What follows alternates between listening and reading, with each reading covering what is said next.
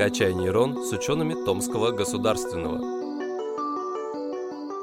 Всем привет! Меня зовут Янушонит Элеонора, и я с лаборатории высокопрочных кристаллов, которая находится под руководством Юрия Ивановича Чумлякова. Сегодня я отвечу на вопрос, может ли металл болеть. В 1868 году академик Фридше представил на заседании Петербургской академии наук доклад о том, что на военных и таможенных складах рассыпались все оловянные пуговицы и бруски. Металл по неизвестным причинам превращался в серую труху, похожую на щелочные моющие средства. Вслед за этим выступлением в академию стало поступать огромное количество сообщений из самых разных мест Европы и даже Северной Америки. Все светлые умы науки сходились во мнении, что олово простужается, а затем рассыпается, и тому нашлось много подтверждений.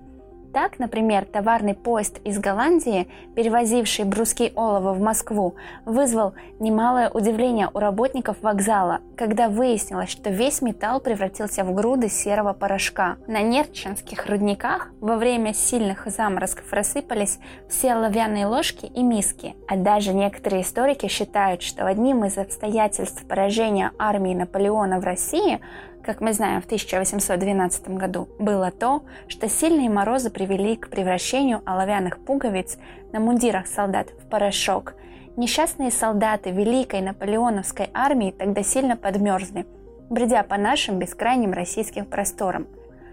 Но наиболее детально взяться за изучение этой проблемы ученых побудила гибель экспедиции Скотта в 1912 году. Эта группа первой достигла Южного полюса, однако не смогла вернуться обратно. Среди снежной пустыни люди остались без горючего, поскольку керосин вытек из разрушившихся по неизвестной причине баков, которые были пропаяны оловом.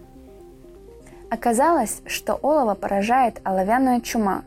Причина такого необычного поведения материала кроется в изменении кристаллической структуры олова под действием низких температур. Олово обладает полиморфизмом кристаллов, то есть имеет две модификации – белое и серое олово.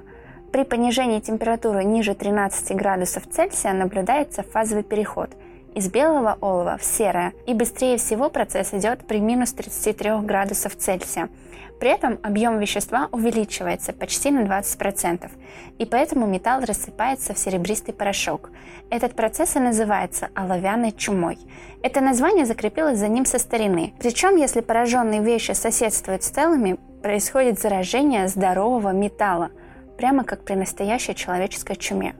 Оловянная чума погубила многие ценнейшие коллекции оловянных солдатиков. Например, в запасниках Питерского музея Александра Суворова превратились в труху десятки фигурок в подвале, где они хранились, и даже лопнули зимой батареи отопления. Лекарством от такой болезни металла послужило создание нового сплава олова со стабилизирующими его непостоянство металлами. Британской гильдией производителей был создан стойкий к чуме сплав олова под названием пьютер.